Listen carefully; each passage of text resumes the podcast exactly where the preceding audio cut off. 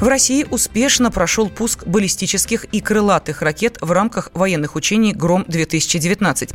Маневры проходили под руководством Владимира Путина. Подробнее специальный корреспондент «Комсомольской правды» Дмитрий Смирнов.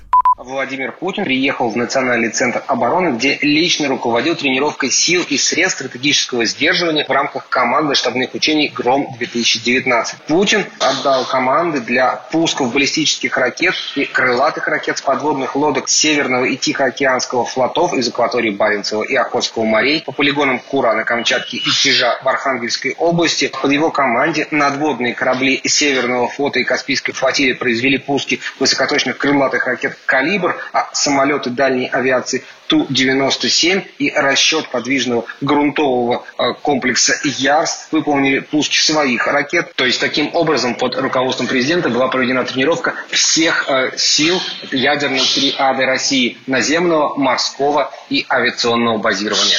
Дмитрий Смирнов, радио «Комсомольская правда», Москва. Военный эксперт Владимир Евсеев считает, что этим запуском баллистических ракет Россия демонстрирует, что может эффективно реагировать на возникшие в мире военные угрозы.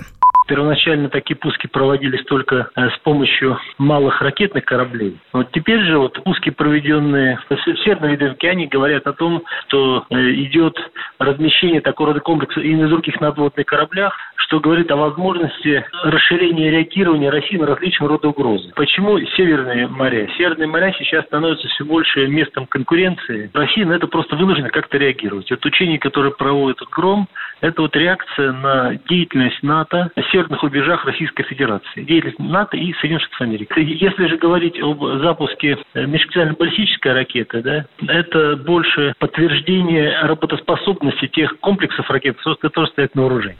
Ранее в Минобороны сообщили, что всего в военных учениях принимает участие около 12 тысяч военнослужащих. Задействованы 105 летательных аппаратов, 5 стратегических ракетоносцев, 15 надводных кораблей, 5 подводных лодок и 310 единиц боевой техники.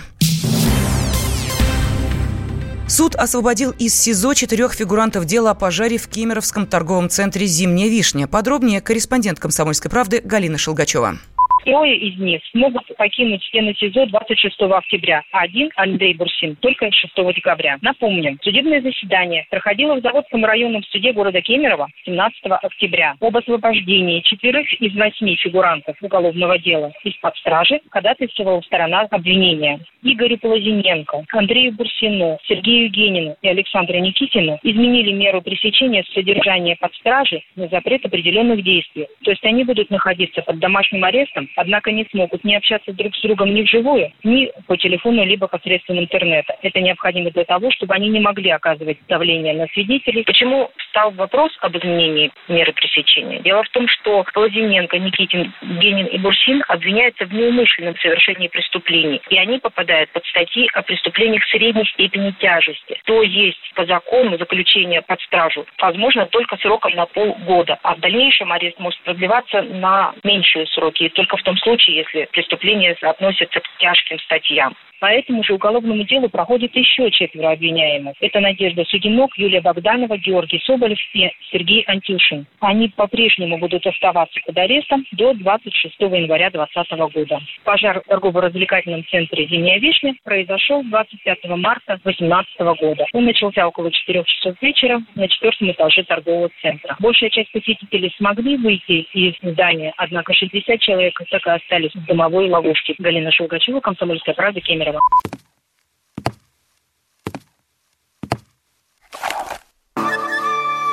Это была тяжелая неделя. Хороший. Ребята, давайте жить дружно. Плохой. Понимаете, не признавали у одного кандидата подпись его родного отца. Злой.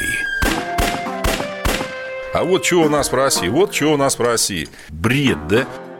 Николай Платошкин подводит итоги недели.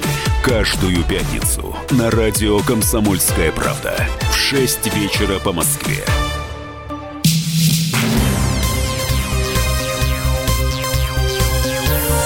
Темы дня студии Елена Фонина. Фигуранты дела нового величия вскрыли вены в Люблинском районном суде Москвы. Руслан Костыленков, Вячеслав Крюков сделали это после того, как судья отклонила ходатайство об изменении меры пресечения.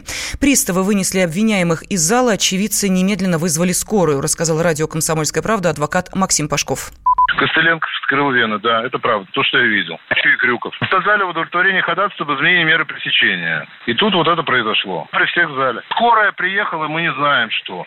Вот она приехала минут 7-8 назад. Оно было прекращено естественным путем, так сказать. Журналист, член Совета при президенте России по развитию гражданского общества и правам человека Екатерина Винокурова считает, что совершить такой поступок могли лишь люди, доведенные до отчаяния.